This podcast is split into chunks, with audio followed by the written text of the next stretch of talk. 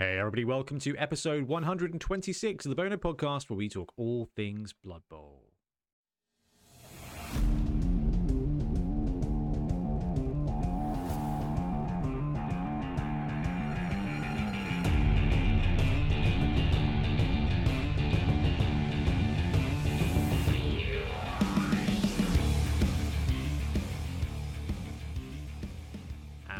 Jingle. Welcome back. I'm pretty sure it's 126. I may have missed the show notes up, I feel like that's where we are about now, which is ridiculous.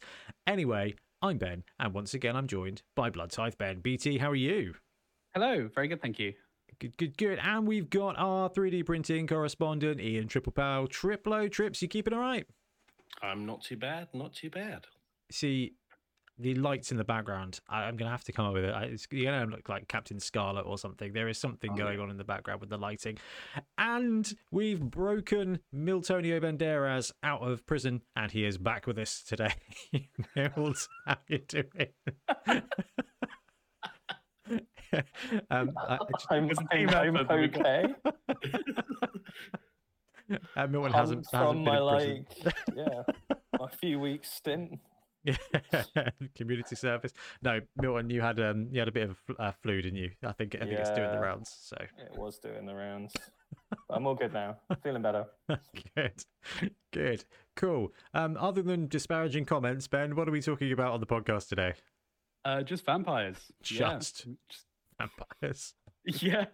I mean, they're out. We can mull it over. I mean, you guys have had a couple of games with them, um, or a game with them, and uh, yeah, no, I, I think it'd be fun to talk about. Yeah, what we're going to do is we- we'll talk through the roster, we'll talk through uh, some of the positionals, we'll talk through the bloodlust rule. Um, we did a live stream last week, so trips we had the Eon off, full on Ian versus Ian action uh, on the live stream, and um, it was awesome to get the new roster properly on the go. There's a ton of people playing a load of games with them as well, and I think it's really cool to see. And Milton, I kind of feel like you're kind of like the, the team of legends representative in the te- in the in the in the the team. I don't know why. I just have this vibe that like every time it's just like, oh, Chorf's the next, Chorf's the next, Chorf's the next. So um, it'll be good to kind of catch up around teams of legend and whether we think it's a, a safe environment as well as we move on. But we've got a little bit of news, a little bit of hobby, and then, like Ben said, all about vampires. Okay, we're recording again. We've come back. Before we start, I just want to say Milton has not been to jail. I, ju- I, I was going because Milton was ill. Because Milton was ill, so I was going to say we've broken him out of the hospital, and then I was like, well, no, I don't want to say that because that sounds really serious. and I was like, well, where else do you break someone out of? And I was like, oh, obviously jail. Yep. like, I'm sorry. So I mean, your street cred's gone up. Yeah. Yeah, that's Um, true. Yeah, Street Milton. Street cred, Milton. Get your rosters in online on time. Um, the last person who didn't get their roster in is the reason Milton was in jail. Um, so things that are not true. Anyway, on to things that are true. We'll bounce into news. Uh, there's no Blood Bowl news again. No, it's all right. I feel like this is an episode where I feel like it's okay to say that there's no Blood Bowl news. Um, I know that Kiroth, Kiroth Kra- Kraken Face is up for pre-order from Forge World, but We eh, talked about him. eh. Mm. I'm still actually. I'm still. I know that in Blood Bowl three he's got Edge three plus. Mhm. I'm still not sold. I'm still not What? sold that he's going to end up properly having Edge three plus. Why? I because he's a dark elf. He's going to be so broken if he's. You if he's can't two. see Ben. Yeah, you he's got a helmet see. on Yeah, that's why he's Edge Three Plus. and tentacles. Yeah, he's carrying that around on his You face. can't Like, see. yeah, you, you stick a plate over your face and like a massive like I don't know tentacles and try and try and dodge on a two plus. Do you know I actually bought one of those like woolly hat Cthulhu things before, like with the Cthulhu thing on the front? Mm. Definitely minus one edge. You may be onto something here. I I, I dodge away from people though. To be fair, um, I'm quite immobile. Uh, all right, I'm intrigued. I'm intrigued. I just I don't know. I just like cyanide trips. are they generally speaking doing a good job of enacting the actual rules of Blood Bowl? I was going to say, of all the things that Blood Bowl 3 has got wrong, the stats is not one of them. They've everything that's been in the game, stat wise, has worked, has been the same as it is. Yeah. I've been really not be able to impressed. Get the rules to work, or interceptions to work, or be able to even work out that weather is a 2d6, not a Oh, 1d6. Oh, oh, oh! I saw that they. I'm having a day. Um, I saw that the interceptions thing's being fixed though. Yeah, that's being fixed tomorrow, hopefully. So, uh, What no was wrong more. with that? Uh, if you went for an interception, you guaranteed yourself a game crash. Oh, amazing. Oh, Love that's, that. that's fine because I never play games where I pass the ball. Yeah. So. Passing's think dead anyway. passing because you're like, well, would you like to incept? Remember, you will have to crash and concede the game if you try. I'd love that. I'd love to see who they like, who they brought on as like that. Has anyone played Blood Bowl here in the new edition? Let's bring them on. Right, okay. Passing, like interceptions, and the, some bloke was just like, nah, passing's Too dead. many rules. Don't worry Yeah. about it. Just Yeah. don't put it in. Like, what happens if it happens? They're like, just crash, just crash the game. It's just, it's clearly you just win. unfinished code because they were like, people don't pass anymore. Everyone knows this. Yeah. And this will at least put people off passing. You know, disincentivize people. Yeah. yeah. Like nine months of it not working. No, it's just not going to pass anymore. Uh, Yeah. I heard swarming worked out the out the, out the gate though. That's good. really? Yeah, yeah, yeah. Mm. It's been fun. Yeah. Actually, on Blood Bowl three, Milt, you've had you've had quite a sesh, haven't you? Yeah, well, I say, yeah, I've had six games in the ladder. Uh, I'm two for two for two, so I'm I'm even at the moment. What team are you running? Orcs. Yeah, I know. Have you um Uh, have you do you know- designed them to look like your team? Yeah. Yeah. Uh, of course. Actually, I didn't know for the first three games. I literally just went. De- I just want. I just want to play. Like I can't be bothered with this. I just default, default, default. After they'd like won their first game, I was like, all right, now you've earned Care about them now. Yeah. yeah, at that, at that point, Milton was like, "Ooh, I might have to use some of these gems and uh, get some customizations." I And haven't my one of- blitzer look Yeah, Yeah, l- but it- there, there aren't really any for the orcs though. Like they get like one guy with like an extra metal on his face, and that's it. Uh, there's not really much going on for the orc team in terms of customization. are you saying Yeah. all players are cheap? Well, I am. it's weird to have like a big customization system with like monetization and not have it really not have any incentive really to use it. Uh, it's Strange so choice. It's so Yeah. frustrating. Like I refuse to. I mean, like it's not. I'm not like dismissing it. You know, if you want to go out and buy the blood pass and everything, you know, it's there for a reason, and they've got all of this stuff. But like for me, I'm just refusing to do it because I, I look at it and I don't feel like I'm gonna like. I don't have the time to play the game enough to earn all the stuff. And you buy into the blood pass, and then you have to level up in order to get the stuff as well. So not only do you buy in, you also have to play on top of the buy in. And I'm like, I either want to pay just to have the stuff because I don't have the time, or I want to play to get it. I don't want to have mm. I don't want to have to do both at the same time because I can't justify that. So I just yeah, I was just like, you know what, I just don't care. Like I can just play vanilla orcs and never buy anything. So You get the Blood Pass Premium, so you get the Blood Pass and you skip the first 20 levels, and then you have to grind for yeah, the then you have to grind the rest of the other 30. I was like, oh, Hang okay, on. fine. And, and Is that- actually, the, the Is that real? Yeah, and then the Yeah. final prize is the underworld team anyway, which you've just paid for. So I don't really know what the people that pay for the blood pass get as like getting to level fifty. Oh, you get bits and bits and pieces of customization on along the way, but But that aside, I've absolutely loved playing on it. Like I've been really impressed. I've only had one issue where after kickoff, Did you pass, Milton? no, I haven't. I don't, don't want to. Um, after kickoff, I got disconnected. It said, "Oh, you, you've you've um, you've lost it connection to the internet." I was like, "I'm pretty sure I haven't." Reloaded the game, and it logged me out. And so I had to log back in again. Once I'd logged back in again, it reconnected me to the game straight away, and we just picked up where we left off. Um, Good but move. uh, which was great. But like other than that, I've had absolutely no issues with it whatsoever. It's been really good fun.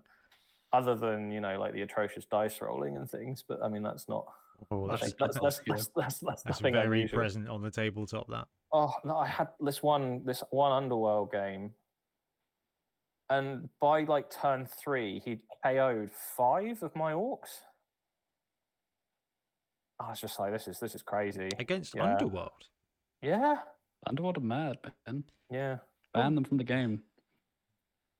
I I've played against. They so just they just have a rat ogre and then the blitzer and then you just foul everything is nothing. It's really interesting because three of my six games have been against Underworld. I'm guessing they're just people are picking them because it's popular, and I'm in like the new tier because I haven't got a new. That's like a brand new team, and um, every single one of those has been a completely different build.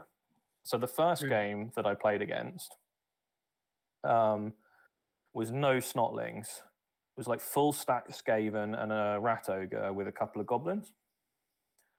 Um, and yeah, then that's, that's probably a, a good place to start. But normally you drop a goblin for three snotlings if you can. Yeah, yeah. And then the next one I played against was tr- like a troll, couple of snotlings, skaven, goblins, like a, a, a good mix. And then the final one I played against was like full snotlings, a handful of goblins, less skaven. I don't think he had the skaven blitzer weird. and a troll. Oh, then that guy definitely lost a bet. I I felt kind of bad. I like absolutely mullered him. Well, he took the troll. Of course you did. In, injured his troll. injured injured his gutter, injured his. I Ah, think I pretty much like wiped the team out by the end of it. Um, just one of those games. I am but, uh, pleased to hear though, because I know you kind of stayed away from it for a, bit, a little while, didn't you? Um, yeah, I, I I didn't want to buy it. I, I bought it late. I bought it when it went on sale. it's like twenty five percent off. yeah. it- Um, it, it's it's Almost worth it. it's good. It's good. It's limited, but it is good. And you're quite right, Milt. You you can you can binge a load of great games. You can start brewing up your team, and it's it's really good fun. Like it's it's not perfect. It's got an awfully long way to go, but actually, it looks it looks good. It plays well. It's good fun, and it's Blood Bowl. It's actual rules Blood Bowl asterisks most of the most of the time. It's more ap- more more accurate than Blood Bowl two, uh, as far as I actual think- Blood Bowl is. So like average game time is about an hour as well. Um, yeah, Yeah, that's yeah, Yeah. So you know, Yeah, like I'm, like the, the two minute turn timers are interesting. I, I I always find that like maybe the first like three four turns go over a little bit. yeah. Then when you get into the pattern, everyone's under the two minutes, and the games just start to go really really quickly. That or the teams are just getting diminished. The, the only or the difficulty.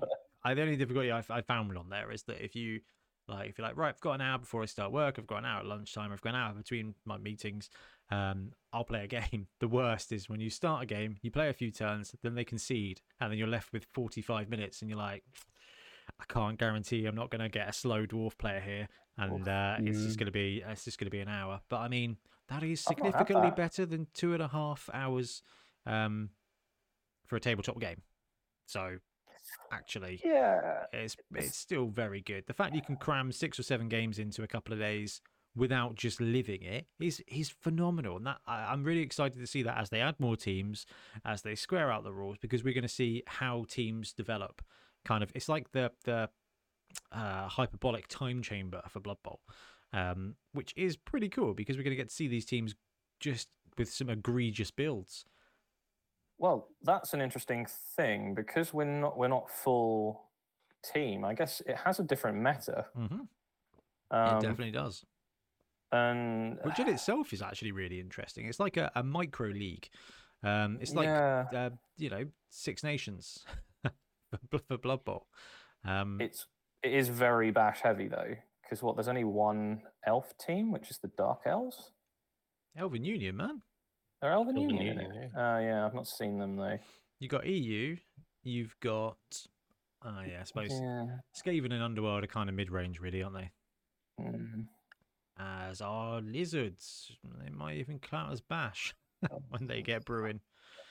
You got Black Orcs, Nobility, both the Chaos teams, Dark Elves, Dirty Dwarfs, Elven Union, Humans, Nurgle, who are good on Blood Bowl 3 because they just level up forever, Old World Alliance, Orcs, and Skaven, of course. And now with the Necroman. Antic Horror during this season. I'm excited to see halflings land. J- or just Yeah. just, some- just some stunty goodness. We don't have any stunties yet, do we? No, no, goblins would be nice um, as well. I Mm, just it would just be interesting to see. Um, Snotlings will be carnage. The problem with Snotlings, as much as I love the team, they take a long time to play. Um, they're, you def- they're definitely coming next, Ben. Because they already have the models for them in the Underworld team. uh, well, you've got uh, quite a few different models. Eh, you got to add a few more, but like, I mean, the Underworld, the, under- the Underworld team is just a combination of the other one. Yeah, that one's exactly available. Um, I, no wonder Yeah. they put OWA in there. Yeah. Exactly. Um, but we'll have to we'll have to wait and see with that. But it's good to see that uh, BB3 is up and running. Um, and quite frankly, though, it's all about tabletop at the moment. Uh, because Games Workshop have dropped the most recent team. We've seen vampires, we've got vampires, we've played with vampires, and now we start the what's next wagon, and we've got Warhammer Day coming up.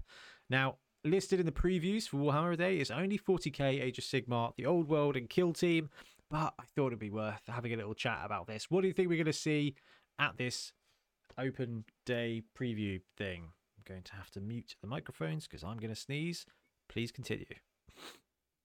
I I really don't know. Like, I have been so out of the loop since since like the run up to the World Cup. I haven't done anything but Blood Bowl, um, and Conquest. Weirdly, so tell me about that, and I'll tell you. But ask me about that. No, um, yeah, I don't know. Is it just those four that are coming out then? Yeah. Well, it's obvious then, isn't it? It's Space Marines, Stormcast, 3D renders, and probably more Space Marines. Yeah, Oh, we're just too cynical. No, I don't think you're far off. 40k, I mean, they've released the Space Marines and all the Tyranid stuff now. The new Space Marine Codex is Oh out. yeah. Yeah. So, We knew Kodak this minute. That'll No. be the army boxes for Christmas, won't it? oh, Oh, that's true. I did see rumors for those. Yeah. Good Do point. they do they drop the Red Gobbo model this early? Does it Hmm. come later? Sh- Probably a bit later. Um, Yeah. Yeah, combat Oh, what- boxes is probably about right. The only fun rumor I've heard is for a space hulky kind of stuff with Kill Team, even though the new Kill Team is apparently all to be like flyers. So I'm interested to keep an eye out for that because if they have a kill team with like flying units, so your jetpacks and stuff like that, we could trips have some pretty sweet Necromunda terrain sneaking out in there. I can see There's, there's space for another kill team box on the shelf. um, that would be cool to cool to cool to see. But my question for you guys with the with that view of the preview is what team next for Blood Bowl? And when will it be? Let's have the round table guesstimates. Who first? Oh. Okay. Yeah, I was gonna say Milt. I, I actually think High Elves are coming next. I'd say you've got a guy on the inside, but I would probably be taken wrong after um, the beginning of the show. so, high elves. Um, yeah, no, I, I, I actually just. I don't... So what? We've got three teams of legend left, right?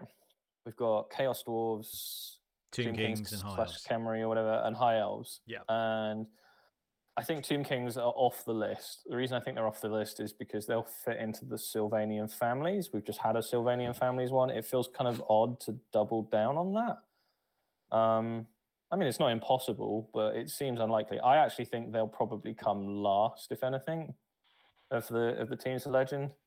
I reckon we're going to go High Elves, then Shorfs, then Tomb King. It's really interesting because these three teams that are left, uh, high are generally speaking the second most winningest team in tournaments uh, as a percentage. Oh, out the ones that could. No, just just in all all Blood Bowl. Are they? Yes, Mm. Oh, I did not help with that. yes. All right. Yeah. no, no, they're they're one of the least played teams because obviously um, until kind of Punga went and well actually this year's been a good year for Hiles, but until that point it was kind of like you had the old teeny tiny men, and that was it. But like yeah no High Elves have been uh, ranked two um, for for most of the year. So when I've done the, the monthly betters, High Elves have normally been second spot, and Tomb Kings have overachieved throughout the entire edition. They're sticking around between fifth and tenth, um, which is Wow. phenomenal. Yeah, that's pretty good. They don't have Hakflem. It's just out of pure They consistency. do have Cheney.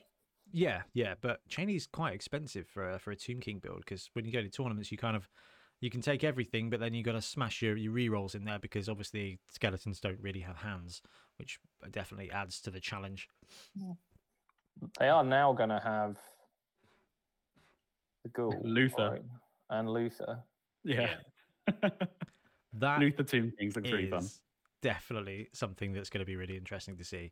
Mm. Um, and actually, I think Karina as well. I mean, the Bloodlust is going to suck. Uh, She's but two plus though. yeah, yeah, And she can bite an opponent. Yeah, the first time, yep. yeah. So Oh, mm, It's crazy good.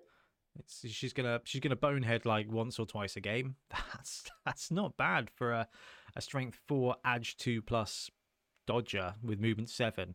That I think is going to be a very lovely piece for the undead. Um, and I Mm. saw some of Bruty's sculpts for uh, his version of Karina today, and I'm like, yeah, this is this is cool. Uh, way less of a stupid hat, which is a massive boon. Mm. Um, so yeah, that's going to be interesting. And you, and and Chorfs, the other missing team, are also um not bad, right? Quite solid, yeah. Like, Mm. I don't think they change much. They don't really have to. I don't see any of them changing. Uh, high elves, I can see. They're Yeah. quite boring as a vanilla team. They just don't have much, and they like to give them shenanigans now, like each Yeah, team. they haven't they haven't got enough positionals. They'll No, it's, They'll it's vary blitzer, from catcher, positions, thrower, yeah. and it's very pass, catch, Yeah. block. I, yeah, I think we ha- may have touched on this before. It'd be cool if they kind of split them up into the different, like white lions of Chrace. Like, yeah, that's probably what they'll do. That would be my guess. Is bit of flavour. some um, because I keep defending Games Workshop and saying, actually, generally speaking, they're doing a really good job of curating the the, the game uh, from a balance point of view. Uh, they'll probably drop Strength Four elves uh, with the White Lions of No. Chrace being in there because they were Strength hope- Four in Warhammer really Fantasy not. battles. Uh, I can just I can just see that happening. Um, Making the blitzers, you can see them fine. getting some kind of special trait. Strength extraordinary. four elves would not be fair. no. Oh, I that I- would not be. I agree, but I can see that kind of like that's the only twist I can see. Or maybe they just go kind of like block, catch, dauntless on the blitzers, Yeah, probably. kind of going Yeah, like a, gonna a Bretonnian Knight yeah. vibe, adding more catches to the high elf roster, giving them a bit of a. an edge. That would be a, I think, a pretty uh, that would be a reasonable mid house, but um, yeah, with Chorfs though? Would Chorfs get changed? Ben, I can't see them doing anything with. Yeah. it was interesting because obviously Craig was asking about Chorf in the Wobble chat this week, and you were like, they're boring. they are a bit dull. I don't like. I just, I, I, I just don't like playing dwarfs. It's really not a playstyle that gels with me. I don't like grinding and like when your players get knocked down. It's just like, okay, now I just need to spend my turn standing them up, and like, I don't know. I just found them pretty miserable. And outside of the stretch plays with the bull centaur, which happened like once a game, if that. It's just a, and, and as if you're willing to put the ball on the bull centaur. And yeah, I just I, I just found them like I, I played them like Skaven just to try and make them fun. And it worked well for three games. Careful, I Um, get told off for doing that on the internet. Yeah. So it was just like, well, the bull centaurs are movement nine, so they're gutter runners, but it's strength four. And um yeah, so that's that's the playstyle I had. I actually, yeah, I actually- just- uh, carry on, man. Uh, sorry, I, I- find the team more interesting than dwarves, and I think there is a place for that. It's just personally, I find that playstyle boring.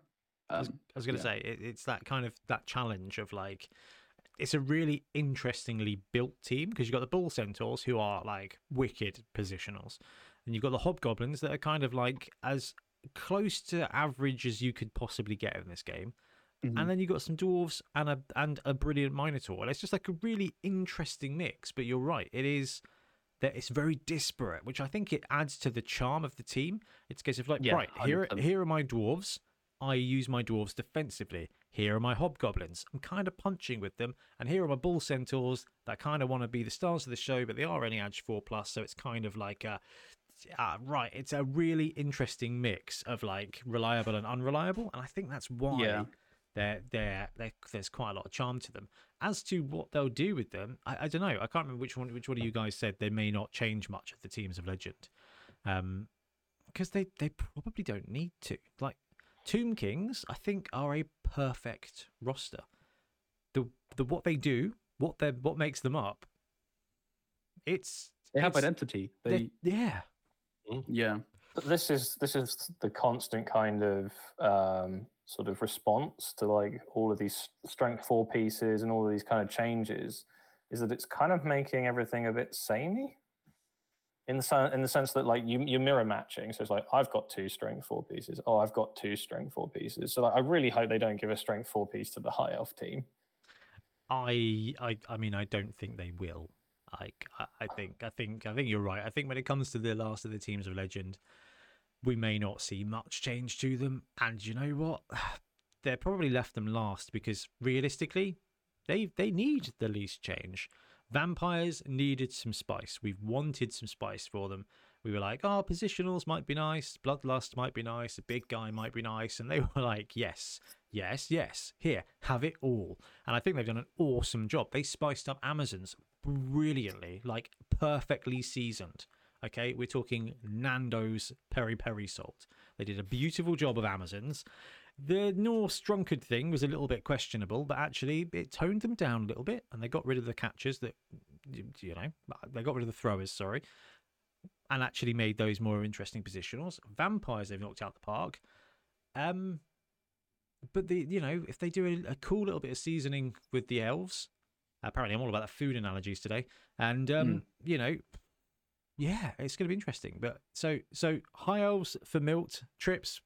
What do you reckon? I think it's high elves as well.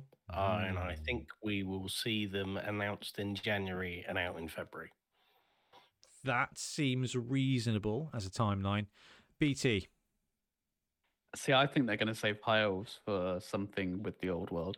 I think that's a really good time to bring them in. And I think now, considering the last two releases have been Teams of Legend, I think something new is would be most interesting.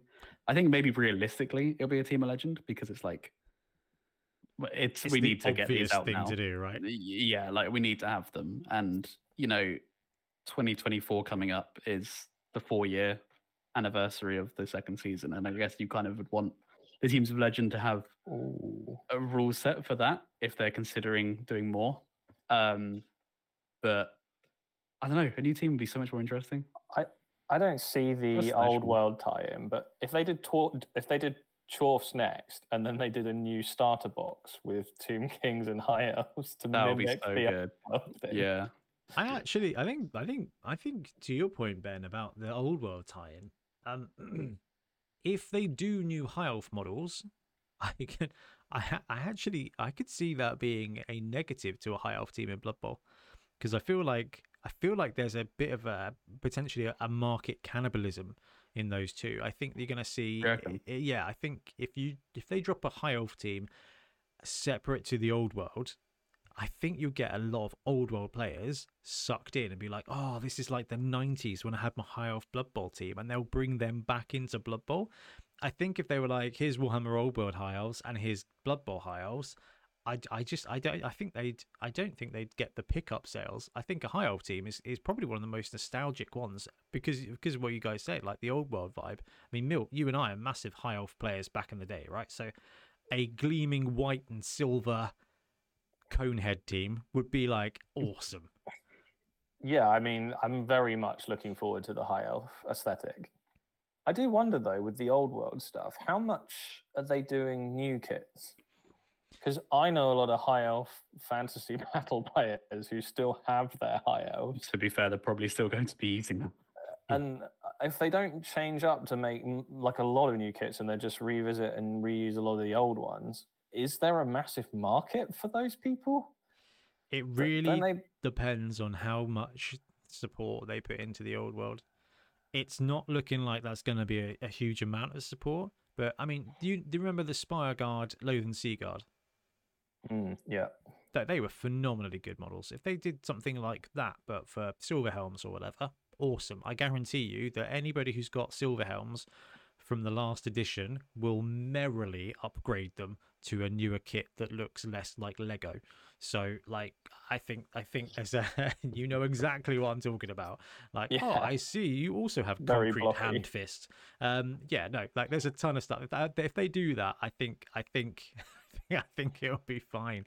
But I don't know what they're going to do with the old world, uh, and it might just be a massively slow brew. Um, for me, I really, really, really, really, really want them to sneak in a little extra new team, uh, Yeah. preferably Squigs, um, preferably not Slaanesh, uh, and preferably by the end of this year. So- Why? So, I win the prediction. I think I'm it's coming. It's I'm, coming. You'll, I'm a you'll firm laugh. believer that we're going to get one before the end of the year. It's Slash team, yeah. It could be. I think you're right. I'm, I'm not. I'm not sure what, but I, I, I reckon we'll have one before the end of the year. Pretty give it- festive. Given the resounding no that we got when we were uh, at Games Workshop and asked about Slan, that just makes me think there's even more chance that they will bring back Slan, but that it will massively be not Slan. And I am, I, I, I just, I think you may be massively onto something, Ben. Like, That's right. It's a, it's a it's a guaranteed no because they've already done it and it's Slash. Yeah. Yeah. we've got Khorne, we've got uh, Nurgle, we need Tzeentch, we need Slaanesh, and Exactly. they could tick the box while essentially killing an IP infringing team. I think. I, I, yeah. I mean, I've, I've I've mentioned this before, but like one of the the kind of things that isn't super fleshed out in Blood Bowl is the whole um flavored no favored flavored of yeah. not flavored flavored go back to your Leave it seasoning. on. Yeah. Yeah. um because that doesn't really do an awful lot at the moment it allows there's a few stars that kind of sit on the I think the it just hurts Khorne, doesn't it? Is, is that not just like all it does, really? I can't take the noble stars. Well, yeah, that doesn't really hurt anybody, does it? no True. oh no, I can't take Edge 4 with a grasp.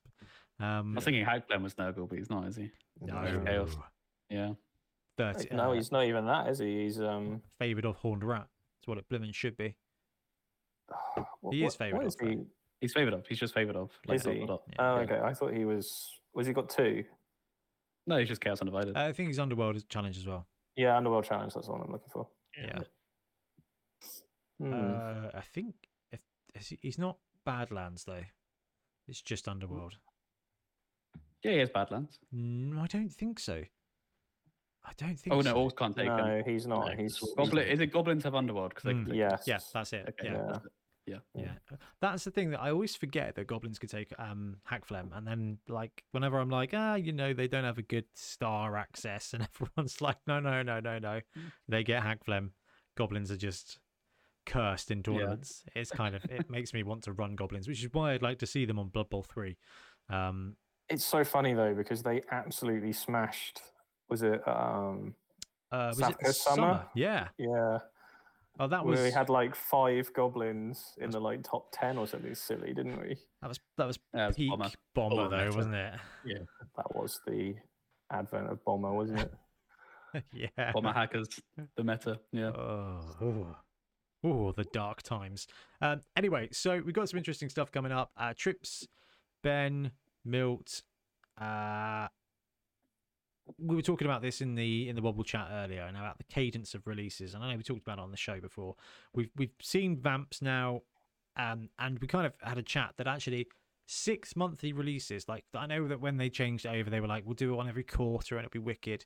But where we run tournaments and stuff, we, we saw uh, Norseland, and by the time Amazons came out, people were just about painted, just about painted their Norse teams. So, and that was about six months, I think. Um, may have been even more. I think I don't know. No, they were like April and October, weren't they? So there's about six Yeah. months. So I actually think a six monthly release cycle is probably where I think it's probably the right speed for Games Workshop with Blood Bowl teams. I think Yeah. actually two teams a year, a Dungeon Bowl expansion, and some kind of additional player expansion. While I would personally, obviously, like twice as much information, like twice as much stuff for Blood Bowl, I feel like because of the community that Blood Bowl kind of is, and the fact that you're in a league, right, and you're in a league for four months, that actually a new team every six months is probably about right.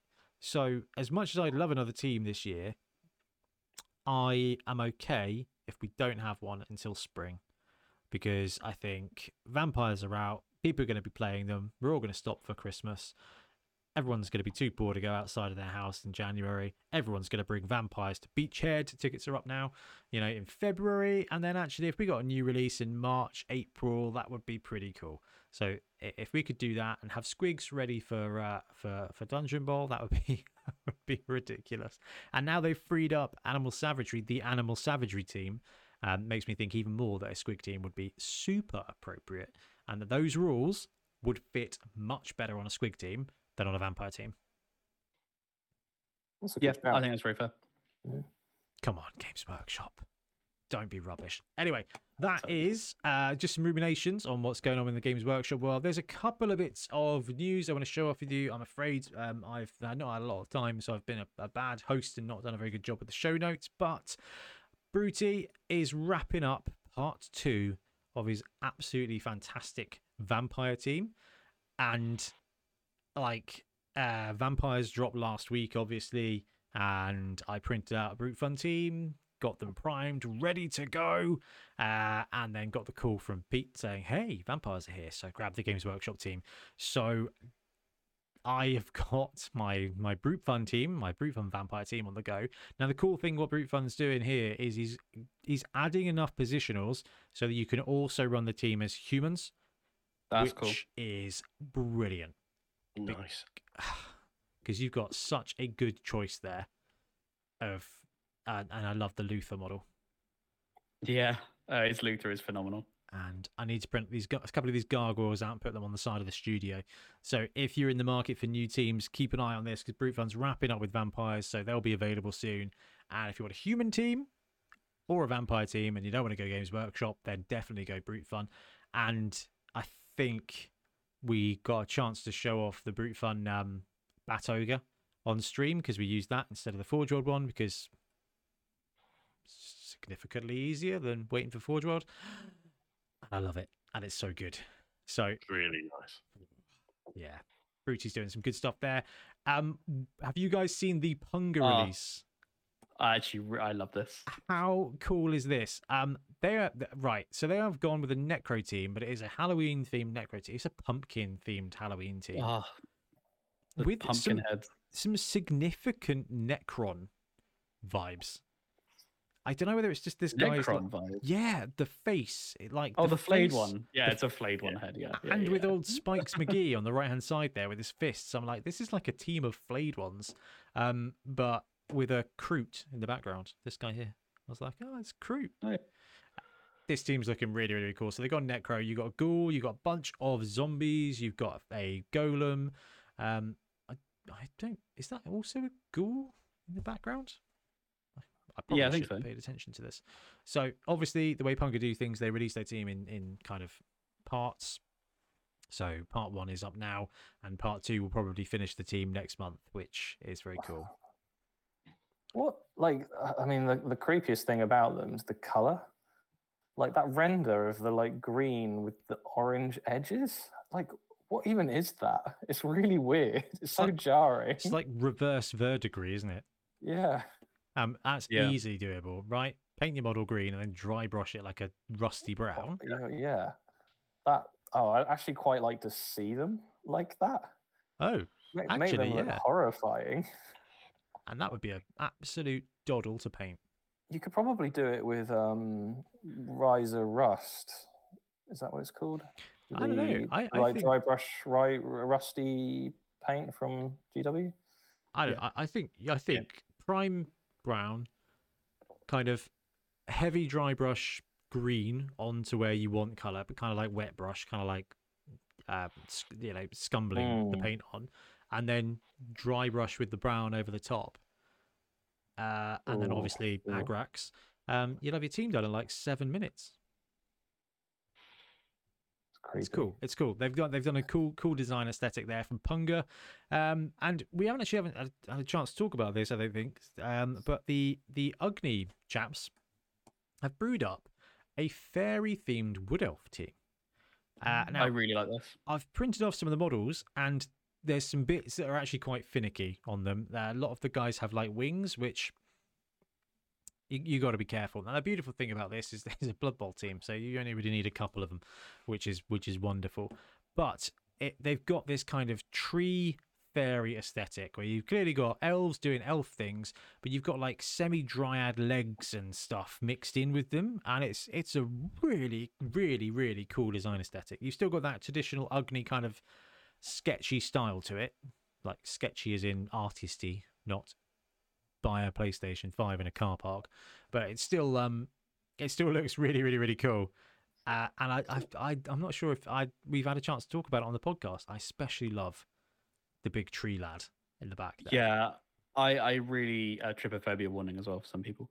Um, I um I really love this team. I I used the Lost Kingdom miniatures war dancers for my College of Life team, and their whole team for Lost Kingdom they've got like a full Wood Elf army um replacement, and it's all kind of like insectoid um fairy themed wood elves. And It's very much this kind of design style, and they kind of it kind of yeah combines fairy insects and Japan in an aesthetic in a wood elf aesthetic, which is sounds bizarre but it works.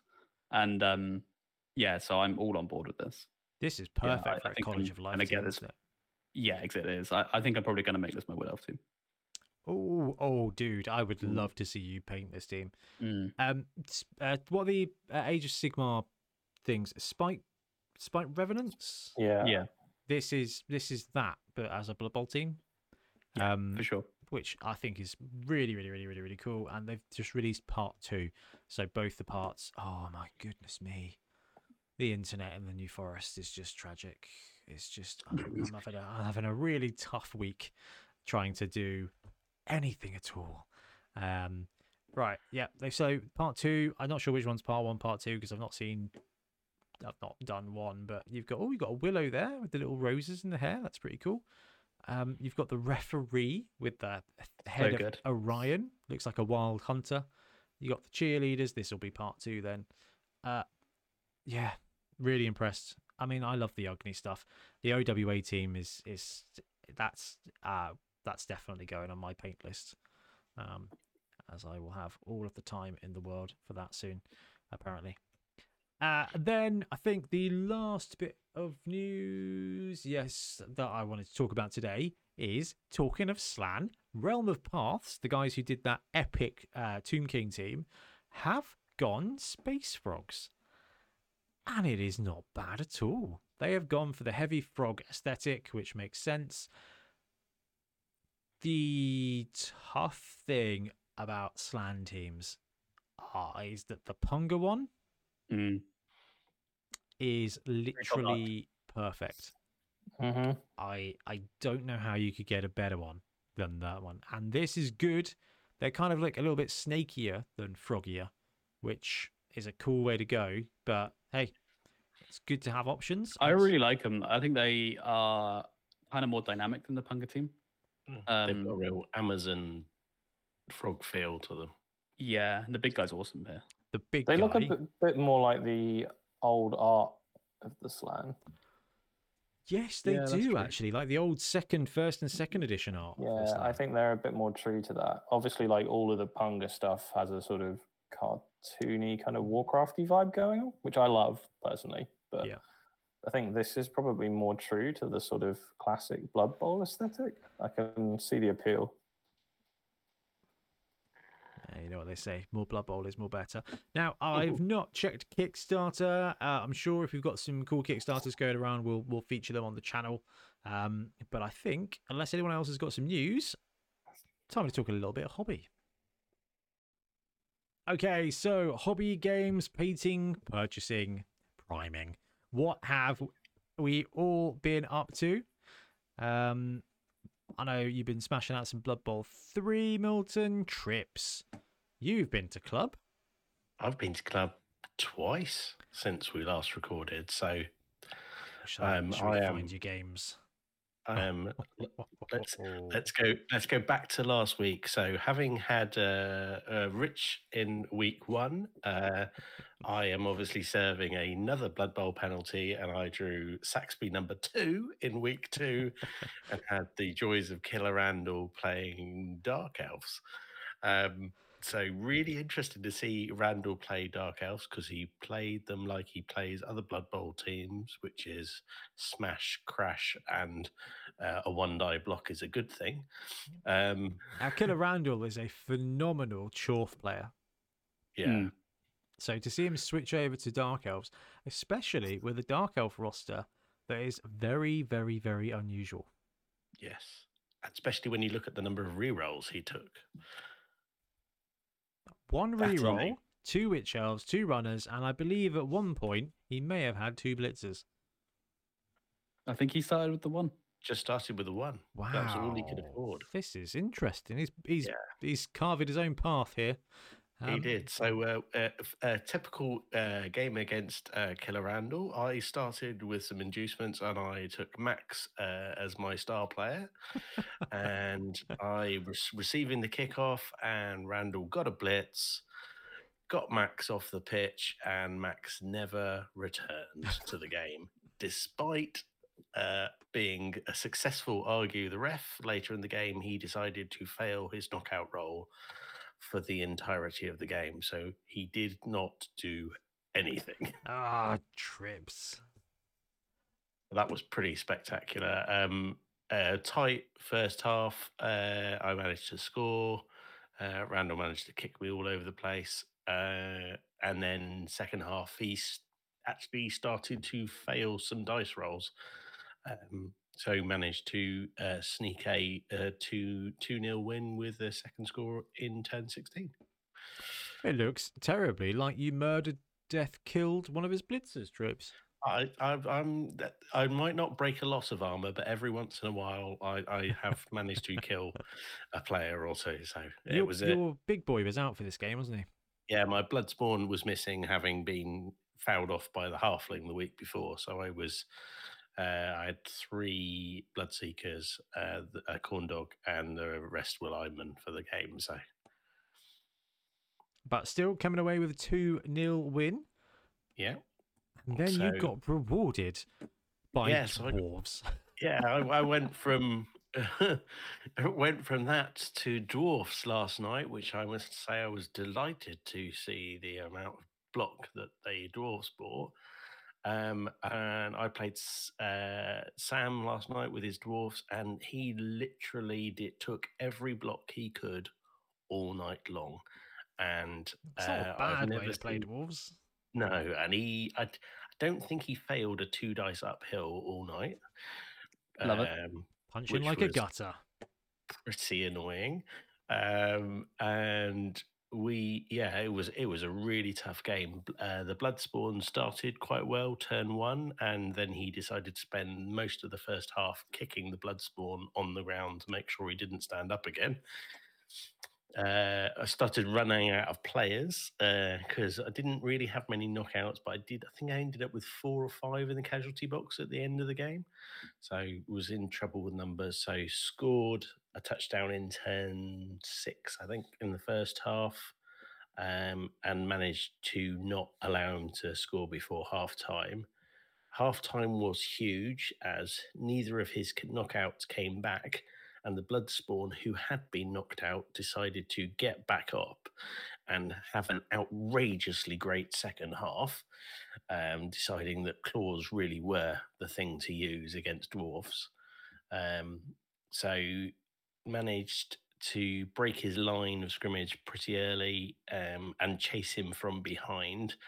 Due to the Bloodspawn chasing the ball carrier, he actually took the dwarf dodge and double rush to score a touchdown to make it one all. That's some pressure. Well done. That's yeah. Yeah, so that, but that gave me four turns then to uh, to run in for the two one, and I think we both.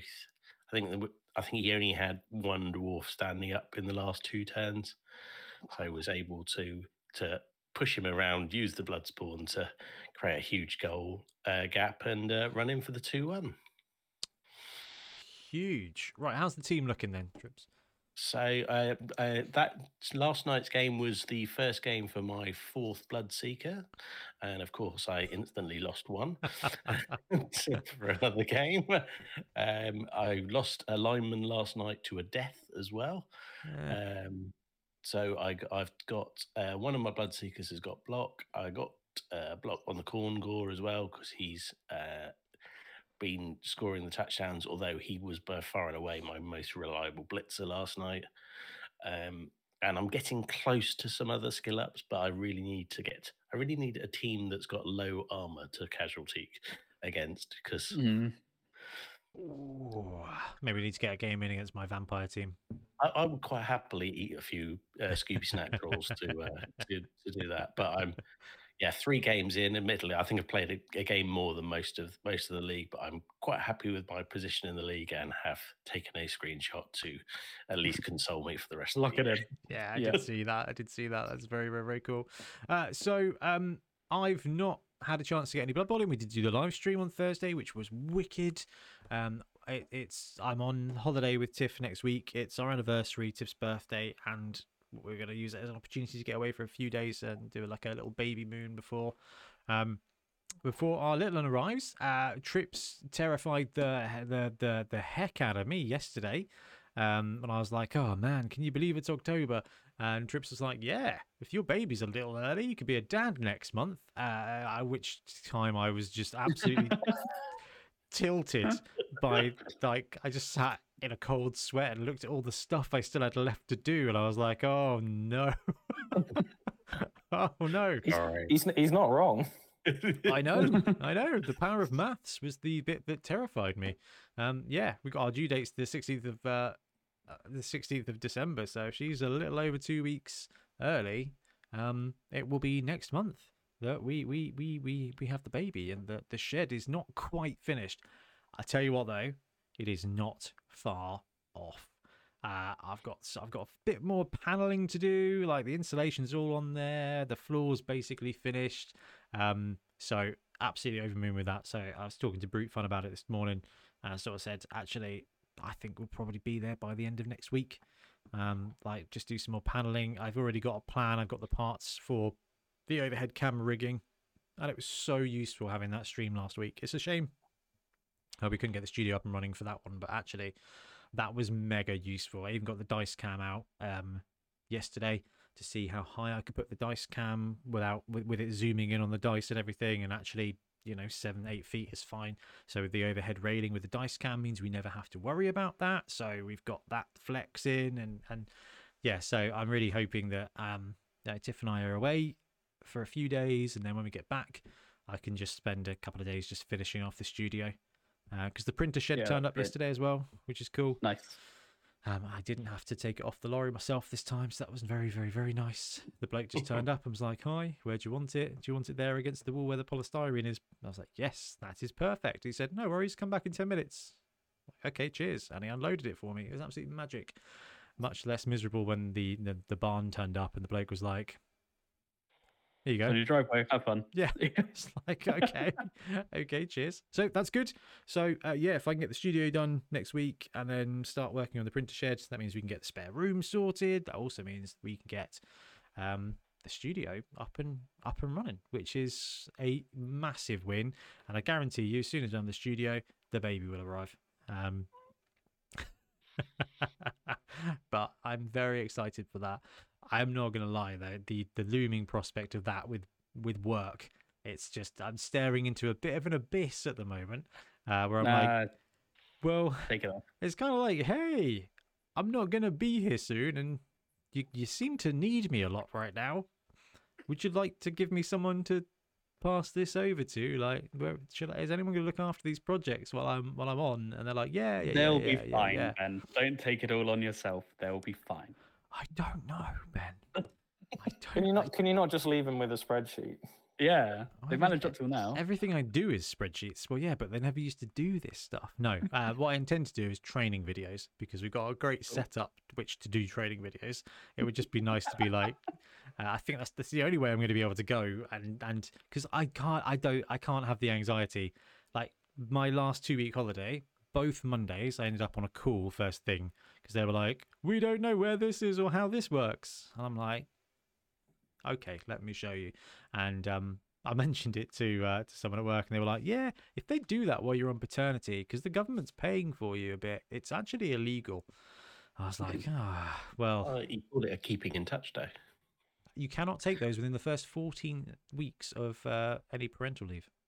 Well, yeah, you can't you can't take them. You just claim them later on in the paternity leave. Oh, don't don't put ideas. No, in no, no. I'm only taking 14 weeks of parental leave. Oh, there you go. So it cannot, as I, well, the reason I know that is because I was looking at the keeping in touch days because you get paid the keeping in touch days as additional. And I was like, Woohoo, overtime. This would be cool. I am not allowed overtime. Not been allowed overtime for years. This would be a great way to get a few extra days in by just going and having a coffee with someone in Bracknell. Uh, can't do that. Um, so, I mean, I'll just take my 14 weeks off and Yeah, I'm very happy about it. So, Yeah. it off and make your Uh, hey everyone, welcome to. Oh, sorry, hey everyone. Ben here from from JLP. Welcome to episode three of Super Training Series. I, I did this for one of my projects before and sent it up the chain and um, realized that I that I thought it was really good. And then um, my my my director got the feedback of like, yeah, loved the video, really good from Ben. Um, I especially loved the bit where he dropped the f bomb. Uh, and I was like, oh no, I screwed up the editing, and like I had started it off and been like, no, that's no effing good, and didn't and didn't edit out, and then sent it forward, and they were- they loved it. I was like, okay, cool. Everyone loves the blooper. Uh, yeah, well, I did that in one of our videos, didn't I? Because Oh yeah. uh, it's quite good fun. So yeah, no, that's that's what's going on. I'm hoping you know the studio will be up and running soon. Then the the stadium build begins. We've got a whole bunch of print, uh, not print pitches, but the uh, the paint the crowds to open. And what I want to do is an unboxing, so I can be like, hey, this one came in from this person. These are the models we've got. This one came in from this person, and I can I can like unbox them all and be like, this is what we've got, and then start building up the stadium. Um, I just proper excited, proper excited for that. So it's a very exciting few years, few years, few weeks coming up. Uh, it's just a, a very, very stressful, long day one. But hey, comes and goes, isn't it? Last week was pretty awesome. Mm. I got to paint a vampire team and uh, hang on, hang about online with Trips and Ian. So it's like, you know, sometimes, sometimes it's great, sometimes it's not. But yeah, that's uh, that's me. How about BT? Any cool hobby or you know Uh, well, I job? I had a league game as well. Yeah. Oh my so, god, yeah. you did? yeah. I'll talk about that first. Um, won't go too long. Had a game against Ian Skaven, his Undercity Warp Fires. Oh yes. Honestly, this was one of the best games of Blood Bowl I've ever had. This, but both me and Ian have said this, where we were just like, this was like, if you could show someone a game of Blood Bowl and be like, this is what the game is like, it would be this. It was so back and forth. We did a bit of everything. There was passing, there was deflecting, intercepting, there was um, a really like stupid stretch plays. Like we both did a play which was like pick up, four plus throw into, and we both failed our ones into the end zone. Um, and yeah, it was it was perfect. Like I just had a, a lot of fun. It ended up being a two-one. Um, I did a good job of keeping his rat ogre off the pitch. Um, I kept knocking him out, and he kept coming back and getting locked out immediately by my blitzers, um, which was good because I had enough of rat ogres Skaven in the World Cup. I didn't want to deal with it. Um, I don't have rerolls, so I don't. Yeah, so uh, yeah, no, it was just really good. It was just you know gutters do their thing, and he was able to sneak that towards the end after I failed my two-one win. Got rolled the one on the dodge, and then he got the ball back to the other end of the pitch and got a touchdown. So could have gone either way. So that's why I really like this game. It's the lowest scoring Skaven's game I've seen in a while. So your defense Mm. is, is is on point. I love Yeah. Ian's names for his guys are great. My God. turn, my my uh, his offensive drive, it got to his final turn before, and then had to make a four plus three plus two plus the score, which he did. Um, but I was just like, yeah, I can't really argue with that. Like that's as good as you can get with Skaven, really. So, Yeah. Oh my god. Yeah. There's always Yeah. there's always a four plus touchdown somewhere. Yeah. And sometimes it works. In fact, fifty percent of the time it works all the time. Um, exactly. Yeah, I love that. How's the team shaping up? Was this game one for you, Ben, or game two? This was game one. Yeah, I had a couple of injuries. Fortunately, only linemen. Um, low rolled a bit on the MVPs. Uh, like I've got a blitzer who's one one off because he got the interception Oh, or the yeah. interference with an MVP. Um, and yeah, my uh, thrower did get three completions in that game though, so that's a nice little boost. That's And I got a lineman with a touchdown as well. So yeah, I'd rather the touchdown on a blitz or a catcher, but the lineman was in range, so he's the one I threw it to. Oh, He's not taken a random general yet. That's interesting. You you No, you're doing this risking it. properly. You're doing this properly. They're so expensive. They're so expensive. I feel like the skills that they have need to be the right skills. Um, Shadowing. Uh, yeah, yeah, that's fair. I'll save up. I'll get kick or something, and it'll be fine. Yeah. Ooh, I do like kick. and we've got a real range of teams in the league because we've got about half the league is returning teams, so they're all about 1200, 1250 TV. So Yeah, um, skills need to be in the right place. yeah, absolutely. It's a bit risky to start rolling generals. Yeah, James and his blimmin' death roller. Yeah, exactly. Uh, I'm terrified of them. again. Oh, yeah, yeah, he is, he is. But you know, it's a death roller, so it's it's, it's just giving. I mean, if you look at James's last game he had yesterday, it's uh, just foul, foul, foul, foul with the death roller. I mean, It's pretty grim. with Dirty Player Yeah. Plus two, it's decent, and dwarves Pretty good. start brewing up some guard early on, and that. That's, I think he made two arguable calls against uh, or Phil with his slann. Yeah, that does that does happen. brilliant. Oh, he took drool and dribble. Oh, good lad. Yeah, he's enjoyed him. He took him last night as well. Yeah, He drool two and, kings them. drool and dribble with slann is is is yeah, I like that. I like that a lot. Uh, yeah, but with hobby, or as you said, now it is job. Yeah. Yeah, I'm now full time with Brushtide, which is good. Uh, f- finished on Friday with my with my software job, and yeah, I've just been starting this week full time, which has been awesome. Um, never been happier, and the amount of support that I've had from people and um, messages and things has been great. So yeah, in a very good, very happy place at the moment, and it's very fun to paint all day and then paint all evening as well because I need to do my team for the uh, full beard cup at Nottingham. So got my Khorne team on the go as well. Oh, that's amazing. That is so good to hear, man. We've been, I've- been, yeah, I've been excited for you to start that properly. Yeah. Uh, I mean, It's good. I I mean, there's a bit of a wait now. So if you do want to get a team in, hey, little little sponsor segment, only two seconds. Uh, brushtide.com. But yeah, it is like I'm into projected into like the end of January now. So that's just phenomenal. Yeah. I'm not gonna lie. Like, I, I knew you'd do well, but I also kind of thought, ah, it's fine. Like, you know, I need teams. So if Ben's like, oh, it's a bit quiet this month, I can just be like, oh, no worries. Like, here, I'll chuck a team in. no, it's like yeah. June. No, that's absolutely Yeah. awesome, man. Um, hopefully you've not taking on so much work you won't get a nice Christmas break because Christmas is also literally just around the corner. Yeah, no, should be fine. Um, but it, it's I'm in a it, with with doing this. It's like work is fun, so I don't really want all that time out and stuff now because it's just like I'd do it anyway because it's fun. So, yeah. that's so, So wicked. I'm I'm feeling good. And uh, and Milk, could you top that? No, I definitely can't top that. But it's been a tough week, as you may have heard at the beginning. Uh, Yeah, those games are the Orcs, right? um, no, uh, yeah. So I've played. I've played my six games in Blood Bowl three, which which have been admittedly quite fun. Um, oh, hobby, hobby. I haven't really done much. Like I haven't played tabletop in a while. I have done my roster for Bonehead Bowl. Yes. We should be checking it for legality. Yeah. Milton's come with I'm quite, 17 I'm quite happy to discuss my roster on the premise that I'm playing and I get to see everyone else's. yeah, Actually, that's a good point. Can you It's, imagine? it's four weeks this Saturday. yeah, I'm, I'm. I've not like I've not gamed it. I promise. I'm not going to change it at the last minute and be like, uh, it's optimized to fight any single one. yeah. There's not a weak link in there. Round I've put them all through. Uh, I've, I've put them all through Chat GPT and asked it to Yeah. tell me what the most efficient like counter roster is. Did they? Did it? Did Chat GPT suggest orcs by any chance? Yeah, no, it was right up there. So no, I will be running my orcs with Snotling. Um, be fun. I'm looking forward to it. I was really confused by that. I was just like, Orcs or something? Oh yeah, no, it's mixed, isn't it? It's mixed Yeah. teams. So I'm assuming that means three trolls, Milk. What? Oh, Uh, you're doing Bonehead ever Bowl wrong. no, they're, they're, like I've just really been enjoying playing my orcs again. It's been a long time since I've played them. I've taken like a like a good year and a bit sort of hiatus from them because I played them so much before.